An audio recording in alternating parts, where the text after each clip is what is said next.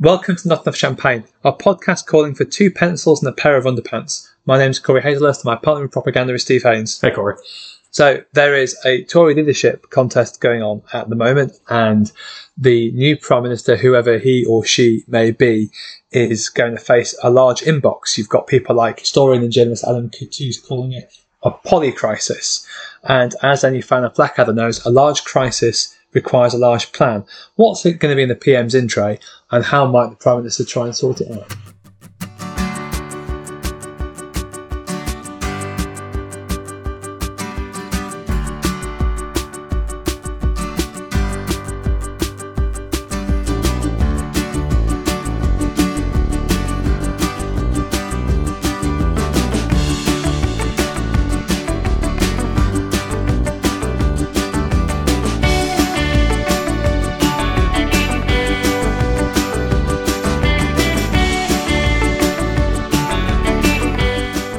So, just to talk a little bit about the way in which the world is doomed, uh, just for a bit, just indulge me if you don't mind, indulge my nihilism. I've got risk of nuclear escalation on Okay. my Seems, here. seems pretty big. Um, if, if sort of Vladimir Putin decides to escalate the Ukraine conflict in that way, food prices were already increasing last year. But one of the things the war in Ukraine has done, as we've talked already, is talk the rising food prices and big inflation because of all the supply chain impacts. Supply chains also impacted, as we said previously, because of COVID and the net uh, and the, the net zero. That's the wrong one. The zero COVID of lockdowns in China, and there's a very very real chance of a new variant appearing, which would be bad generally. Stagflation as well as that. You also have uh, a potential eurozone debt crisis that's come back, which is very late 2000s. Yeah, I was going to say that is very much pull, pulling from the greatest hits. But that's the uh, Italian government. I think, it, it, particularly Italy and Mario Draghi's kind of government might fall apart on that. Uh, there's also a small matter, Steve, that we're in a climate crisis at the moment, and that certainly might get exacerbated by the fact that in November, uh, in America, do you remember America, Steve? Oh. So they've got midterm America, uh, midterm elections in November, and there's a very good chance that a whole gang of MAGA hat wearing Republicans are going to come in who apparently are a bit mad. Yep. Okay. So a, a lot of them sort of interlock, uh, as we've said. Uh, I don't imagine a group of MAGA hat wearing Republicans doing a lot about the climate crisis, they're making it a hell of a lot worse. Um, but let's think about how the a new UK prime minister, and specifically a more conservative UK prime minister, would, would deal with some of these. So, in terms of the, the sort of the risk of nuclear escalation, let's start with nuclear war first in our bunker. I mean, in terms of the agency the UK prime minister has on this crisis, obviously isn't that high, really, is it? No, it's not. I mean, fundamentally, the risk of um, you know nuclear escalation uh, resides in uh, Russia um, with Putin, and like they have already at this point multiple times made kind of like nuclear threats uh, surrounding how support for supporting the supporting Ukraine um, will lead to you know missiles being pointed at France and the UK and, and various things like that. So there isn't necessarily a lot that the UK could do uh, outside of capitulating to Putin, which isn't a good thing. And thankfully, I don't think anyone, any in any political party that's serious is is talking about that in in, in, in any form. So there really isn't a lot specifically that the UK can do other than try and I suspect maintain the current path, support Ukraine, make sure that it's clear to Putin that actions that that actions like invading places have consequences. Um, maybe continue to tighten economic sanctions and things like that, so that it, the message really gets through to them that you cannot just do what you like, and that goes right the way up to nuclear warheads being and missiles being launched. Because if we're not going to let you get away with this, what do you think's going to happen if you pull that trigger? And in terms of the room for manoeuvre that any prime minister would have, I mean, there's a a pretty clear consensus in the Tory party that firm action has to be taken. It's one of the few commendable things Boris Johnson really did as Prime Minister. Yeah. Really.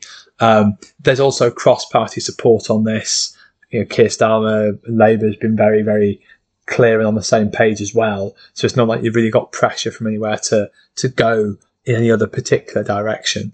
Uh, I mean, the only thing that maybe is slightly different is a sort of issue of, of, of a particular prime minister's judgment. And we've talked in previous podcasts about um, different leadership contenders and their judgment, which obviously impacts on it.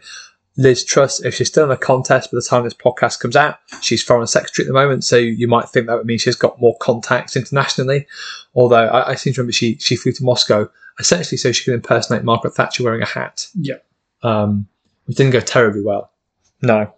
Um, but the, the other geopolitical issue, I suppose, in terms of the, the Eurozone debt crisis, not much that the UK is really going to have to say at all about that, is there?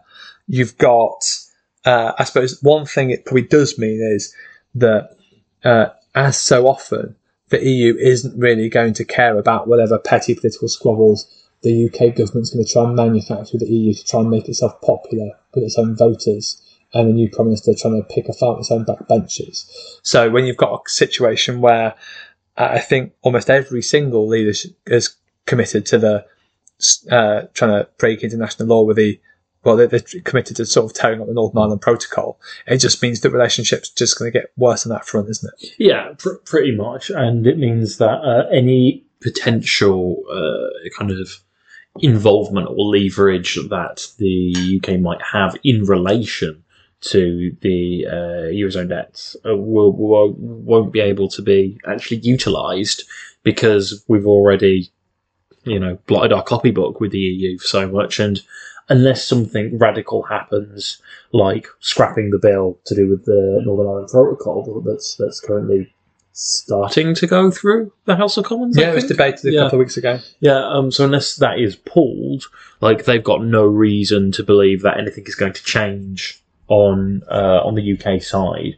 So like it's a nice easy thing that like that could be done by the new Conservative Prime Minister, whoever that ends up being, but they don't seem to be based off of what we can see from the leadership election willing to to to to kind of host that idea.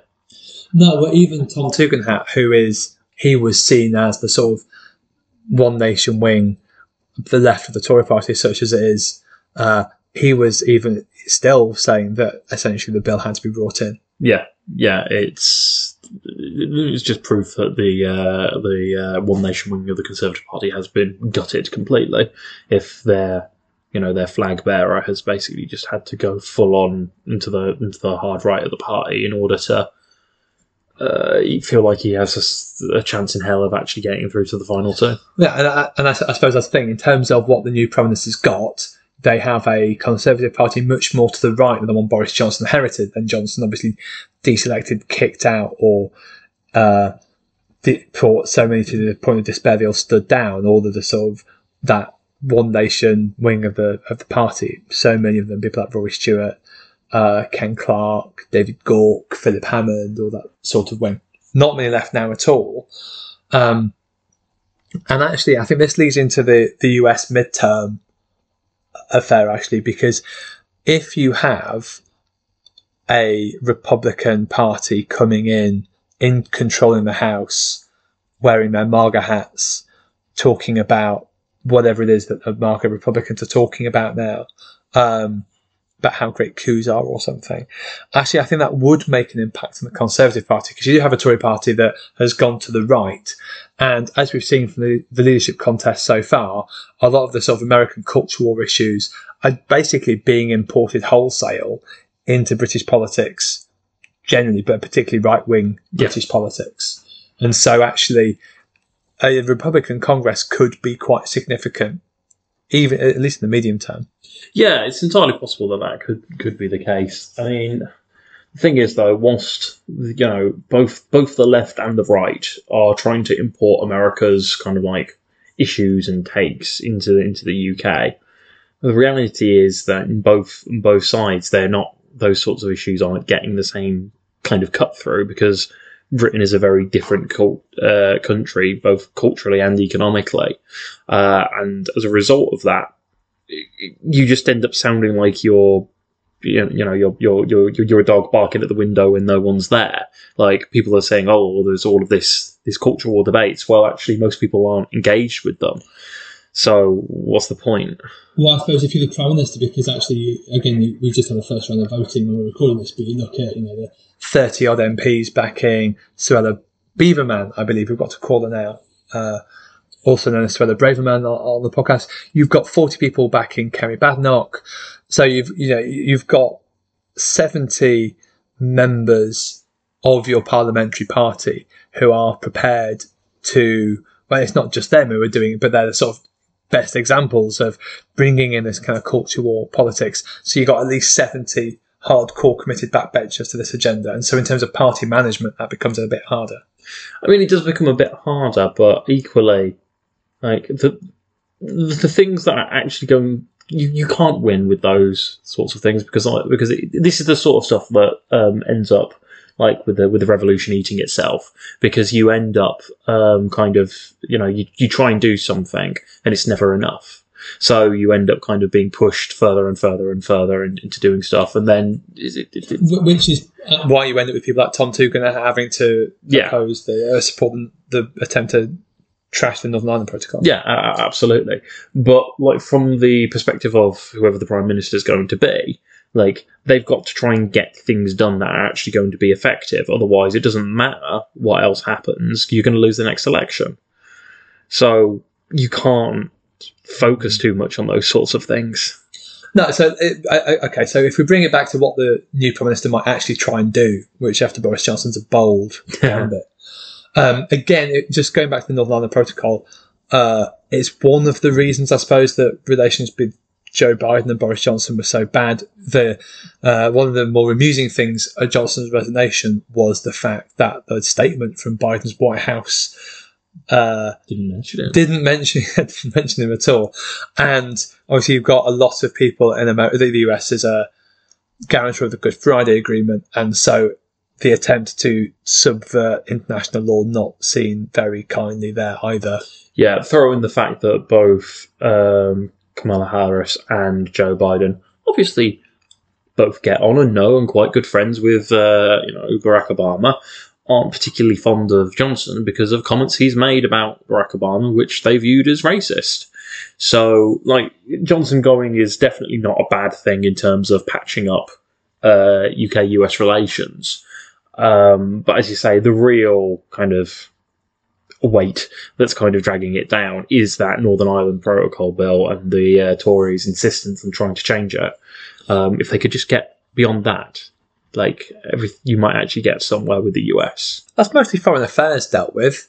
Should we move on to the on the climate crisis? Oh, wonderful! Right. So, and again, we've talked about this before, uh, but just to put a bit of meat on the bone, we talked about potentially sort of scrapping net zero. Is uh, Kemi Badenoch, Suella Beaverman, they are, uh, uh, at the time of writing, there's a, a really good uh, spreadsheet, uh, Google Doc of policies put together by Public First. And on that Google Doc, at the, at the time of recording, they're both committed to scrapping net zero. Penny Mordaunt, Jeremy Hunt, Nadhim Zahawi, Sajid Javid, to give his proper title, the Saj, obviously, they were all committed to keeping net zero. Obviously, I think at the time of recording, Penny Mordaunt's the only one left in the contest who uh, uh the rest have sort of left, which maybe gives you a bit of an idea of where net zero is at the moment in, in the in the Tory party. Um, well, with, with, Tory MPs. With Tory MPs, yes, that, that's fair. Um, Liz Truss has agreed to some sort of moratorium on the green energy levy, and Tom Tugendhat, who apparently was in the army, mm-hmm. uh, he uh, has said that we need to develop some sort of energy resilience plan with with Canada. Um, obviously, at the moment, we. Uh, so that sounds dangerously like an actual policy that well, might not be unreasonable. Well, indeed, it'll never happen. Um, it's probably out of the race by the time this comes out. Yeah. Uh, at the moment, the 2019 Conservative Party manifesto committed the party to be net zero by 2050 by investing in clean energy and um, introducing a lot of green infrastructure. Yeah. Now, uh, it also committed to increasing the proportion of recyclable plastics which are in materials, and there's legislation going through on that, and also about ensuring that uh, plastics which can't be recycled don't just get dumped to developing countries, which was happening before. Uh, the government also talked about setting up an office for environmental protection as a sort of Richard Nixon tribute, and uh, promising lots of inf- infrastructure upgrades on offshore wind, which is happening. But at the moment, the government isn't on track anyway to meet net zero targets. Uh, if you're the new prime minister, you have a lot of commitments in your manifesto about building trees, putting money in your infrastructure. Do we think any of that is actually going to happen? Uh, no, because it will cost money, and the Conservatives won't want to spend it. Um, but bluntly, I mean, in theory, it could happen, but it would be it would be dependent on the right person winning the Conservative leadership election. So I think if you had if somehow Tugendhat pulled it out, I could maybe see it happening. Maybe Mordaunt, given she's at least committed to the net zero. But then you've got the issue of will the Treasury fund it? Who's your Chancellor going to be? Are they actually going to be bought into this? We know for a fact that despite the fact he was elected on the 2019 manifesto, Rishi Sunak didn't want to fund any stuff for, for levelling up. So you've got that traditional Treasury versus number 10 uh, kind of like conflict point right there. And as a result, you, there's so many kind of things that could get in, that could like stop it happening that my gut instinct is you're not going to see any progress made in the next couple of years, except for maybe a few things that are already in, in the works. So, as you say, if there are some things around like offshore wind and, and, and whatnot, what you might find is those obviously continue, but then because they've happened and there hasn't been political kickback from it in any any major way, you know, a few things here and there get greenlit and, and will continue. That will continue to develop. I think would, if if you're a, a new prime minister and you are listening to someone like Ben Houchen in Tees Valley, yeah. where actually a lot of the economic growth in that region is being driven by green energy investment, yeah, more absolutely. environmental measures, and again, yeah, you're right. It massively depends on what kind of prime minister comes into number ten. Are you for the sake of argument, Liz Truss, who's been powered there by uh, teaming up with the right wing ERG Brexit faction. Steve Baker, obviously a big organizer in that, who was really quick at the traps in saying we should scrap net zero. If you're there and it's those people you have in your ministerial team, you can't really see this being acted on at all, in all likelihood. If you say, as you say, if it's someone more like Mordaunt or someone more like Sunak, then you probably bring in people like Tugendhat, maybe even Hunt. Maybe Gove comes back and gets given an environment brief again, which he did quite well Yeah. previously, etc., etc. Alok Sharma, I think, is still in cabinet. Everyone is just. I don't think he's resigned. No, he, ha- he hasn't. There was a there was a thing about um, throughout whilst all of the, the resignations were going on, a few people on the Twitter were saying it's no drama, Sharma. Well, he's probably playing Wordle like Caroline Oakes was. Uh, and, and- but that's the point. So, and say, one of the things that Johnson was really bad at is understanding strategically who you wanted in your team. So, absolutely, who's your chancellor, who's your uh, environmental minister and secretary of state, all that kind of stuff really, really matters. Who's your transport secretary? Um, and it is I, again, if you if you are serious about winning the next election, given that climate's a big priority, that is a uh, and if you're worried about the blue wall, then this is surely a big priority area for you. You would think that. And if, again, it probably depends on the shade you've got, but if you assume, well, we're probably not going to win the red wall, and it, it, it, I feel like, again, we- we've talked about this tension between Tories who are going to spend money and people who aren't. And if you, you, you, there's sort of two things you can do, isn't there? You can either try and win back the win back the blue wall, which probably means making sure you're good on stuff like social liberalism and the climate crisis, which might help you stave off a lot of Lib Dem challenges. Hello, Mark, by the way. Uh, or you need to massively invest in infrastructure in the north to win some of the red wall seats, in which you probably wait the sort of culturally conservative, economically quite left wing, Yeah. where it doesn't feel like anyone really is in that space. No. I suppose the the other the other big area that's in the polycrisis is the sort of inflation, cost of living, hunger crisis, um, which obviously in terms of a, a world sort of macro scale, that hunger crisis is mainly in sort of low middle income uh, countries, but there's about I think 14 million people in poverty at the moment. More food banks now than McDonald's. You'd think that if you're prime minister, that acting on this is going to be your number one issue, particularly when you're going to have the energy price cap raising in October, which means you're going to be prime minister for what? Let's say you do take office on September the 5th. Within two months, energy prices could well be increasing by 65%. Yeah. You're going to have to do something about it. Yeah, absolutely. And especially as these are also things that are going to be massively impacting your voter base as well. Like, anyway, you, you, you cut it, um, whilst obviously, you know, older people tend to have more, more wealth, um, as a rule. Um, they tend not to have as much income. Um, so they tend not to have as much disposable incomes in a lot of ways as well. So, they're going to be the ones that are just as likely to be hit by increases in, uh, you know, cost of uh, cost of living, especially when it comes to energy bills in the winter. Because guess who's going to be in their house the entire day, needing the heating on. And tell you one thing which might happen, whichever way you cut it. That's VAT on energy bills, which was proposed by a couple of people. The Nadhim Zahawi is out the leadership contest when we're recording this. So the Braverman, Beaverman, or is in, probably not Hopefully, this comes out. Hopefully not.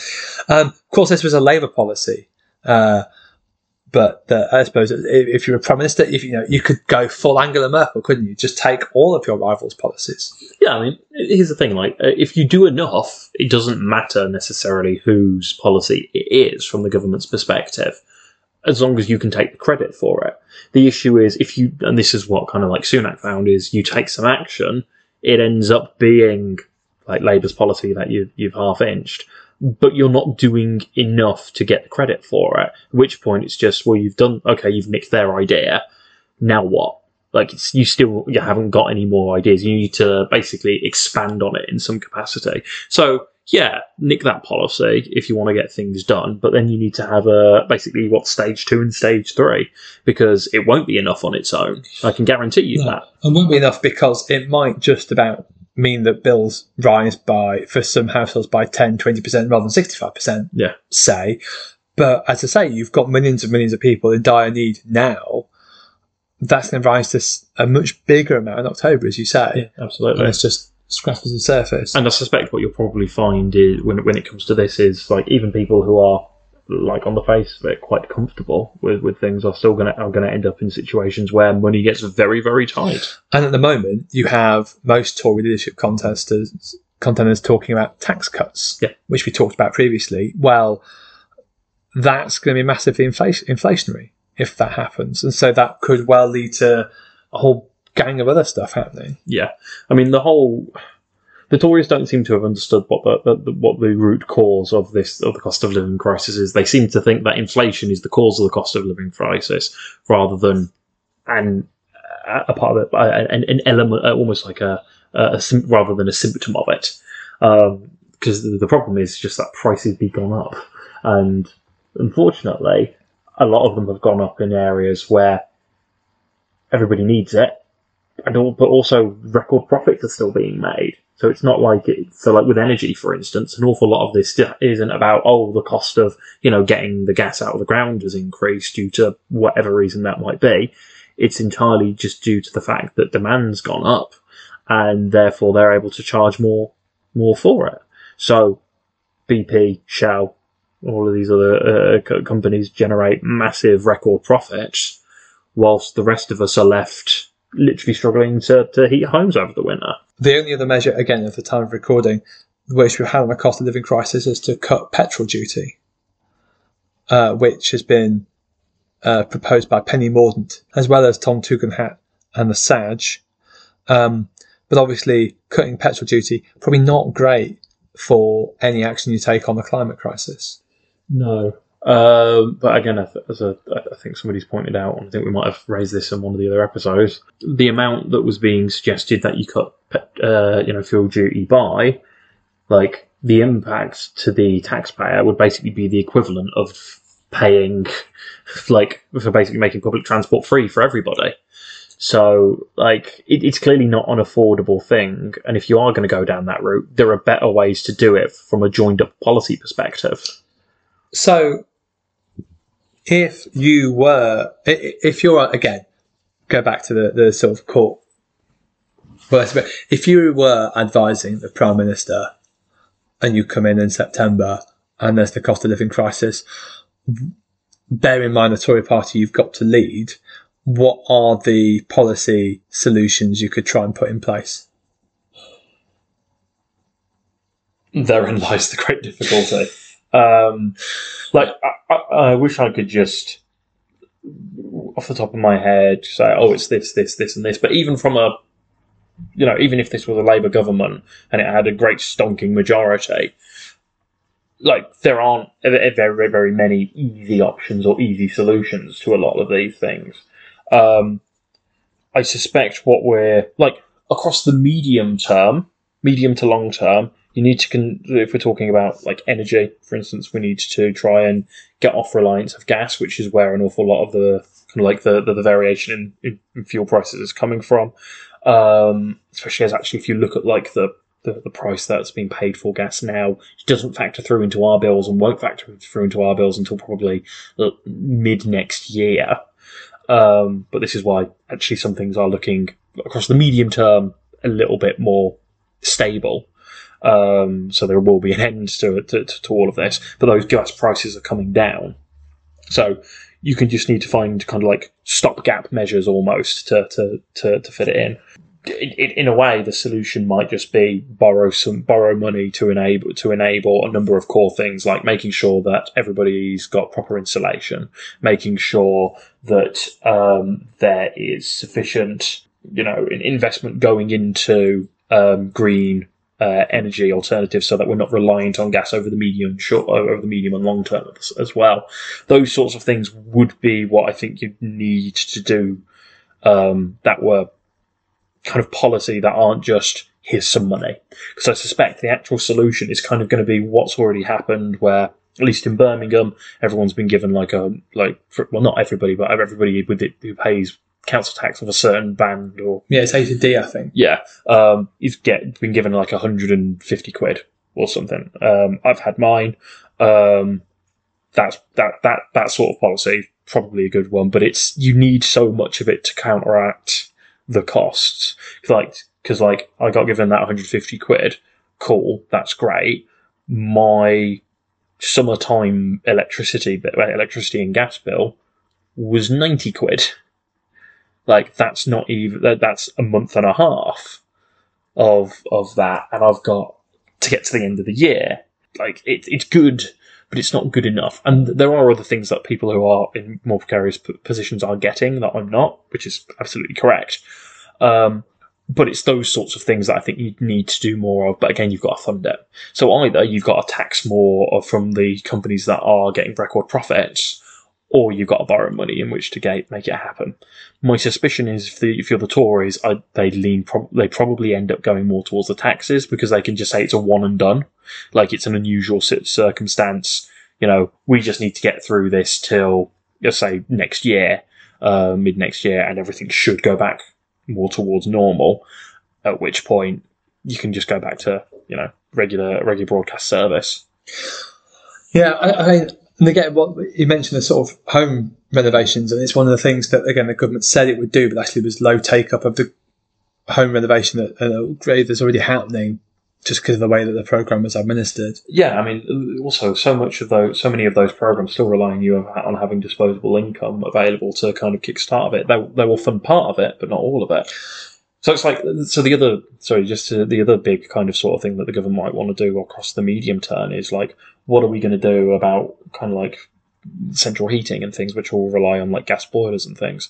Actually, we need to get people off that and onto the newer uh, technologies and and, and, thing, and, and things, but they cost tens of thousands minimum to get installed in, in, in properties. So, like at minimum, you need to be uh, basically legislating to say all new builds from like well as soon as freaking possible have to have this in there and if it's and if it's not got there already well sorry you need to rebuild it you need to replan this and meanwhile again we've talked this is sort of poly crisis sort of quite high end, not quite abstract. But again, we're kind of looking at these things quite globally, trying to apply them here. We haven't really talked about the sort of creaking public services as well. So yeah, there's the very immediate need for increased pay now, but there's also you know, the NHS is in crisis. Uh, schools needing more money in terms of household bills are going. uh, I've heard, I think I've seen reports of some schools having to pay another 150 pound, 150,000 pounds a year on heating bills. That's five teachers' wages. Yeah. If you're not putting up school funding by a comparable amount, that's just going to lead to real terms cuts. And I know you've got some Tory leadership contenders who've said that we can pay for inefficiencies by getting rid of, rid of supply staff and and after school, after school. extracurricular activities and, and things like that. but that's not actually a feasible solution. No, no, it's not. Um, and yeah, fundamentally, the Tories don't have a, a, a plan or a reasonable notion in place because I suspect none of them have actually had to sit down and think about it yet. Um, and even if when they do, I suspect the, the vast bulk of them will just go, uh, uh, uh, how do we? Oh no, uh, quick, let's let's let's let's threaten to sink some boats in the channel again. Well, that seems like a very, very optimistic and happy way to finish this episode. It's normally how we end things. Absolutely. If you want to hear more of our refreshing optimism, you could support us on Patreon, couldn't you, Steve? Yeah, patreon.com slash not enough champagne, where you can fling us a few, few quid every month. You can get access to unique content like uh, episodes that we put out there just for our patrons, uh, as well as blog content. And, uh, you know, you can fling us some ideas on episodes that we can record as well. Our website is notenoughchampagne.com. Our Facebook page is facebook.com forward slash not enough champagne. James Cram designed our logo. You can follow him on Twitter at James Cram. And Dave Depper composed our theme tune, Cookie Good Times. I'm at Paperback Rioter. I'm at Acoustic Radical. Happy plotting.